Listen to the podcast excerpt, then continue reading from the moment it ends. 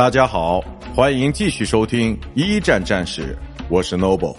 今天我和大家分享的是一九一六年消耗之年之罗马尼亚战役。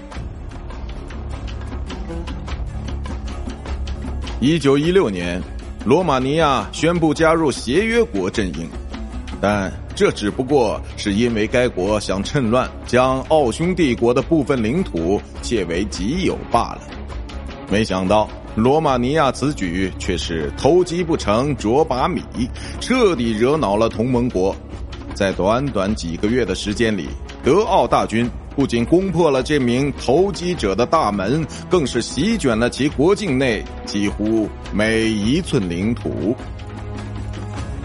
战前的罗马尼亚连一支配备现代化武器的部队都没有，全国的兵力也只有区区五十五万人而已。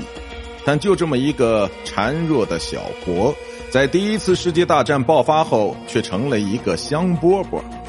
协约国和同盟国都争着大献殷勤不说，要是从其首都布加勒斯特传出点消息，说罗马尼亚打算支持谁了，哼，那都得精神大振不可。而德国无疑是其中最谄媚的一个，谁让他们的粮油产地在这里？连往奥斯曼土耳其运兵都得仰仗着罗马尼亚的铁路线呢。罗马尼亚政府对此的态度则很暧昧，典型的风往哪儿吹就往哪儿倒。今天英国打了个胜仗，那就对协约国好一点；明天德国占了先机，又把热脸转给同盟国看。由于罗马尼亚国王费迪南德和德皇威廉二世是表亲。